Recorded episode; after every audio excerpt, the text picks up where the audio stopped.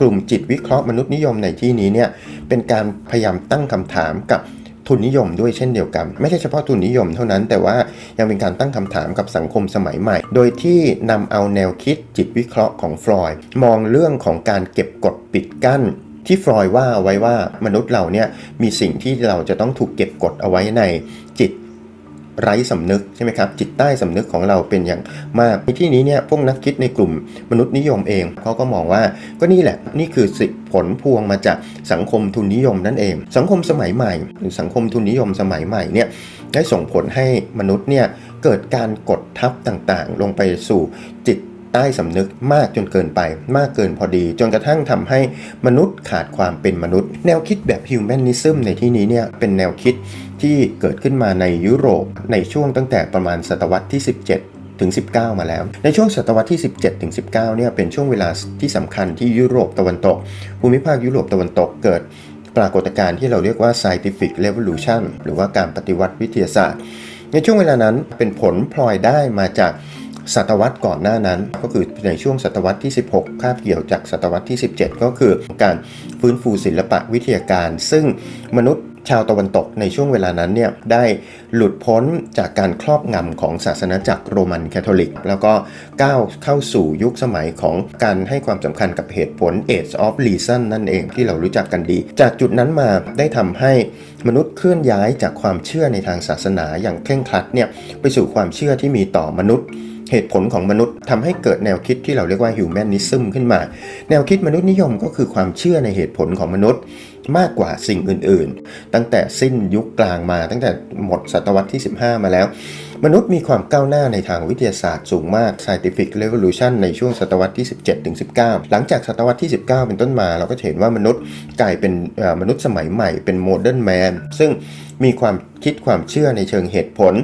วิทยาศาสตร์ต่างๆ ก้าวหน้า มนุษย์สร้างอารยธรรมขึ้นมา สร้างสิ่งต่างๆ ขึ้นมาเพื่อความสะดวกสบาย วิทยาศาสตร์มารับใช้มนุษย์ เพื่อให้มนุษย์เนี่ยสามารถที่จะมีความสุขกับการมีชีวิตอยู่ได้ แต่ตรงกันข้ามกลายเป็นว่าระบบสังคมใหม่ที่มนุษย์สร้างขึ้นมาเนี่ยกลับกลายเป็นระบบสังคมที่มันกดทับความเป็นมนุษย์มากขึ้นไปกว่าเดิมอีก หรืออาจจะมากกว่าสมัยที่ศาสนาจักรโรมันคาทอลิกเนี่ยมีอิทธิพลครอบงำความความคิดของมนุษย์ หรือว่า พฤติกรรมของมนุษย์ด้วยซ้ำไป เพราะอะไรนะครับ เพราะว่าสังคมทุนนิยมอย่างที่บรรดาพวกนักคิดในกลุ่ม Freudo-Marxist เนี่ยเขาได้ตั้งคำถามเอาไว้ตั้งแต่ต้นแล้วก็คือว่าสังคมทุนนิยมนั้นเรียกร้องให้มนุษย์ทำงานหนักจนเกินไป ทีนี้นักคิดในกลุ่มจิตวิเคราะห์มนุษย์นิยม psychoanalytic humanism เนี่ยคนสำคัญเลยก็ว่าได้เอริค ฟรอมม์ เอริค ฟรอมม์จะว่าไปแล้วเนี่ยก็เป็นเป็นนักคิดนักปรัชญาซึ่งได้รับอิทธิพลทางความคิดมาจากทั้งฟรอยด์ก็ดีจากนักสังคมวิทยาอย่างแม็กซ์เวเบอร์ก็ดี เขาได้เขียนหนังสือเล่มหนึ่งขึ้นมา เป็นหนังสือคลาสสิกก็ว่าได้ ได้รับความนิยมอย่างค่อนข้างมากในช่วงการแสวงหาของคนหนุ่มสาวชาวตะวันตก โดยเฉพาะอย่างยิ่งในช่วงราวทศวรรษ 1970 ช่วงทศวรรษ 1970 เราก็ทราบดีเป็นยุคสมัยของพวกบุปผาชน ส่วนหนึ่งก็เป็นผลมาจากโดยเฉพาะอย่างยิ่งในสหรัฐอเมริกา ยุโรปตะวันตกด้วยในอังกฤษก็เกิดขึ้นนะครับอังกฤษฝรั่งเศสก็เกิดกลุ่มคน ลักษณะแบบนี้ขึ้นก็คือคนยุค 70 นั่นเอง เป็นยุคสมัยที่มีการแสวงหาทางด้านจิตวิญญาณค่อนข้างมาก ส่วนหนึ่งก็เป็นผลมาจากสงครามเย็นนั่นเอง สงครามเวียดนามได้กระตุ้นให้เกิดกระแสของการคัดค้านของคนหนุ่มสาวชาวอเมริกันในยุค 70 ในช่วงเวลานั้นเกิดกลุ่มที่เราเรียกว่าพวกบุปผาชนขึ้นมาต่อต้าน establishment ทั้งหลายต่อต้านรัฐบาล ต่อต้านบรรดา สถาบันทางการเมืองที่เขาตั้งคำถามว่ามันมีการครอบงำหรือการต่อต้านทุนนิยมขึ้นมา โดยเฉพาะอย่างยิ่งการแพร่ขยายของสังคมนิยมด้วยเช่นเดียวกัน หลังจากการปฏิวัติของสหภาพโซเวียตในปี 1917 เป็นต้นมาแล้วเนี่ยนะครับก็เกิดการตั้งคำถามกับทุนนิยมอย่างค่อนข้างมากเอริค ฟรอมม์ได้นำเสนอแนวคิดที่เป็นเขาเรียกว่าเป็น alternative เนี่ยอยู่ในหนังสือที่โด่งดังของเขา เป็นหนังสือที่บรรดาพวกบุปผาชนทั้งหลายเนี่ยชอบอ่าน นังสือชื่อว่า Escape from Freedom หนีไปจากเสรีภาพ หนังสือเล่มนี้เนี่ยมีการแปลเป็นภาษาไทย หนังสือเล่มนี้จริงๆ แล้วเนื้อหาเนี่ย อีลิกฟรอมได้พยายามตั้งคำถามขึ้นมา เป็นคำถามที่น่าสนใจ ตั้งคำถามว่าเหตุใดชาวเยอรมัน ซึ่งจะว่าไปก็คือเป็นคนที่มีอารยธรรมสูง ในโดยเฉพาะอย่างยิ่งในช่วงสงครามโลกครั้งที่2เนี่ยก่อนสงครามโลกครั้งที่2เนี่ยชาวเยอรมันนั้นเป็นชาวยุโรปที่มีอารยธรรมสูงมีความ modern อย่างมาก แล้วก็เยอรมนีโดยเฉพาะอย่างยิ่งในช่วงหลังสงครามโลกครั้งที่1เนี่ยเป็นประเทศที่มีระบอบประชาธิปไตยที่ดีมาก มีรัฐธรรมนูญที่ดี เรียกว่ารัฐธรรมนูญสาธารณรัฐไวมาร์ แต่ว่าเอริค ฟรอมม์เขาตั้งคำถามว่าทำไมชาวเยอรมันในช่วงเวลานั้นเนี่ยจึงหนีจากเสรีภาพ หนีจากเสรีภาพในที่นี้ก็คือว่า คุณมีระบอบประชาธิปไตยที่ดีมาก ๆ ประชากรของคุณเนี่ยมีความเป็น modern มาก ๆ ประเทศของคุณมีระดับการพัฒนาเศรษฐกิจที่สูงมาก ประชากรของคุณเป็นประชากรที่มีการศึกษาดีมาก แต่ทำไมคุณถึงไม่สามารถจะอยู่กับระบอบประชาธิปไตยที่ให้ความสำคัญกับเสรีภาพได้ ตรงกันข้ามคุณกลับหนีจากเสรีภาพไปอยู่ภายใต้ปีกของเผด็จการ นั่นก็คือไปชื่นชอบระบอบการปกครองของ อดอล์ฟฮิตเลอร์ภายใต้การนำอดอล์ฟฮิตเลอร์ขึ้นมาคนเยอรมันกลับโอบอุ้ม ไม่ใช่คนเยอรมันในประเทศเยอรมันเยอรมนีเท่านั้น คนที่เป็นเชื้อสายเยอรมันในยุโรปอื่นๆ ด้วยอย่างเช่นในออสเตรีย ก็ชื่นชอบบุคลิกภาพแบบอดอล์ฟฮิตเลอร์นั่นก็คือบุคลิกภาพแบบ authoritarian นั่นเอง ตรงนี้เนี่ยเขาก็มีคำอธิบายที่น่าสนใจอยู่นั่นเอง ส่วนหนึ่งมาจากความเป็นชาติพันธุ์ของชาวเยอรมันด้วยเช่นเดียวกัน ชาติพันธุ์เยอรมันนั้นดั้งเดิมคืออาณารยชน คือแบเบเลียนชาชนเผ่าเยอรมันที่เข้ามาลุกลานยุโรปตะวันตก ดั้งเดิมพวกอาณารยชนเหล่านี้เนี่ยอยู่กันมาแบบ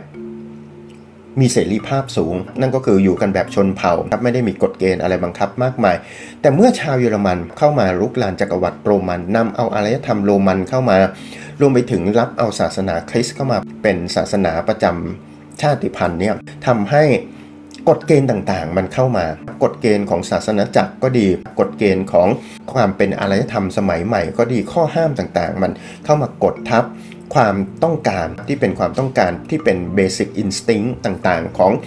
พวกอาณาลยชนดั้งเดิม ความต้องการใช้ความรุนแรงต่างๆ ก็ถูกกดทับลงไปเหมือนที่ฟรอยอธิบายนั่นแหละ ความต้องการต่างๆ มันถูกกดทับ แต่ว่าความเป็นออโตริทาเลียนของชาวเยอรมันก็ยังคงอยู่มันฝังอยู่ในจิตไร้สำนึกของชาวเยอรมัน มีสังคมประชาธิปไตยขึ้นมา กลายเป็นว่าไอ้ความรู้สึกของความเป็นออโตริทาเลียน ความรู้สึกของความเป็นชนเผ่าแบบดั้งเดิมของชาวเยอรมันเนี่ย มันไม่ได้หายไปไหน แต่สังคมประชาธิปไตยเป็นสังคมที่เขาเรียกว่า disintegration ก็คือสังคมที่พยายามให้คนมีความเป็นปัจเจกภาพ มีความเป็นตัวของตัวเอง มีความเป็นปัจเจกบุคคล มีความคิดเป็นของตัวเอง ซึ่ง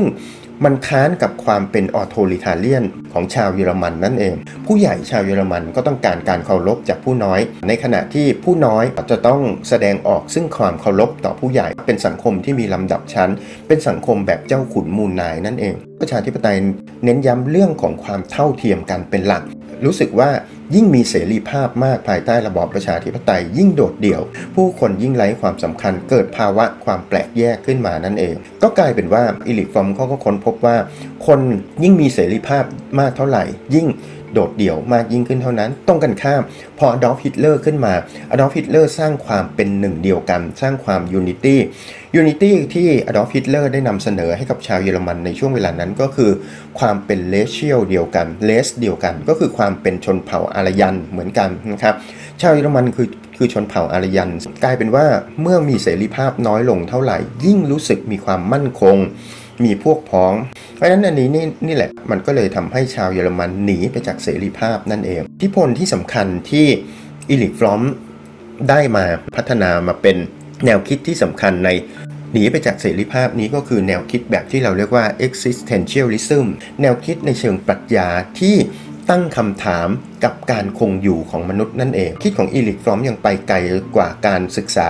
การหนีไปจากเสรีภาพของชาวเยอรมันเท่านั้น ยังพยายามเรียกร้องให้คนในสังคมสมัยใหม่เนี่ยตั้งคำถามกับการคงอยู่ของเรานั่นเอง จริงๆ แล้วอันนี้เนี่ยมันเป็นคำถามในเชิงเชิงปรัชญาที่ค่อนข้างลึกซึ้งก็คือว่า การที่เราเป็นอย่างที่เราเป็นอยู่ทุกวันนี้เนี่ยมันใช่ตัวตนของเราเองหรือไม่อิทธิพลอีกอันหนึ่งที่ทำให้อิริกฟรอมพัฒนา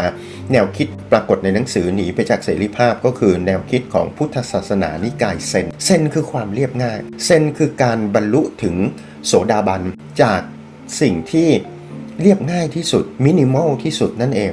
นิพพานมีอยู่ทุกที่ อิริกฟรอมเรียกร้องว่าให้ผู้คนในสังคมสมัยใหม่ กลับคืนสู่ธรรมชาติ เพื่อฟื้นฟูความเป็นมนุษย์นั่นเอง อย่างไรก็ตามแนวคิดของอิริกฟรอมถูกวิจารณ์อย่างค่อนข้างหนักจากบรรดาพวกนักคิดที่เป็นโดยเฉพาะพวกบรรดานักทฤษฎีนั่นแหละนะครับเขาบอกว่าอิริกฟรอมเนี่ยไม่น่าจะเป็น theorist นะเขาเป็นเพียงแค่ moralist หรือว่าเป็นนักเทศน์มากกว่าที่จะเป็นนักทฤษฎีนะเพราะแนวคิดของอิริกฟรอมมันเพ้อฝันนะครับมันเป็นอุดมคติไม่ได้มองโลกตามความเป็นจริงนั่นเอง แต่ว่างานเขียนของอิริกฟรอมและคนอื่นๆ ในกลุ่มนี้เนี่ยซึ่งส่วนใหญ่ก็จะเป็นนักปรัชญาเนาะที่นำเสนอแนวคิดแบบ alternative นอกเหนือไปจากการมีชีวิตอยู่ในสังคมทุนนิยมก็เป็นที่นิยมของบรรดา คนรุ่นใหม่ที่ต้องการแสวงหาวิถีชีวิตที่นอกเหนือไปจากสังคมแบบที่เป็นอยู่นั่นเองนะครับแล้วก็ที่สำคัญก็คือการตั้งคำถามกับการคงอยู่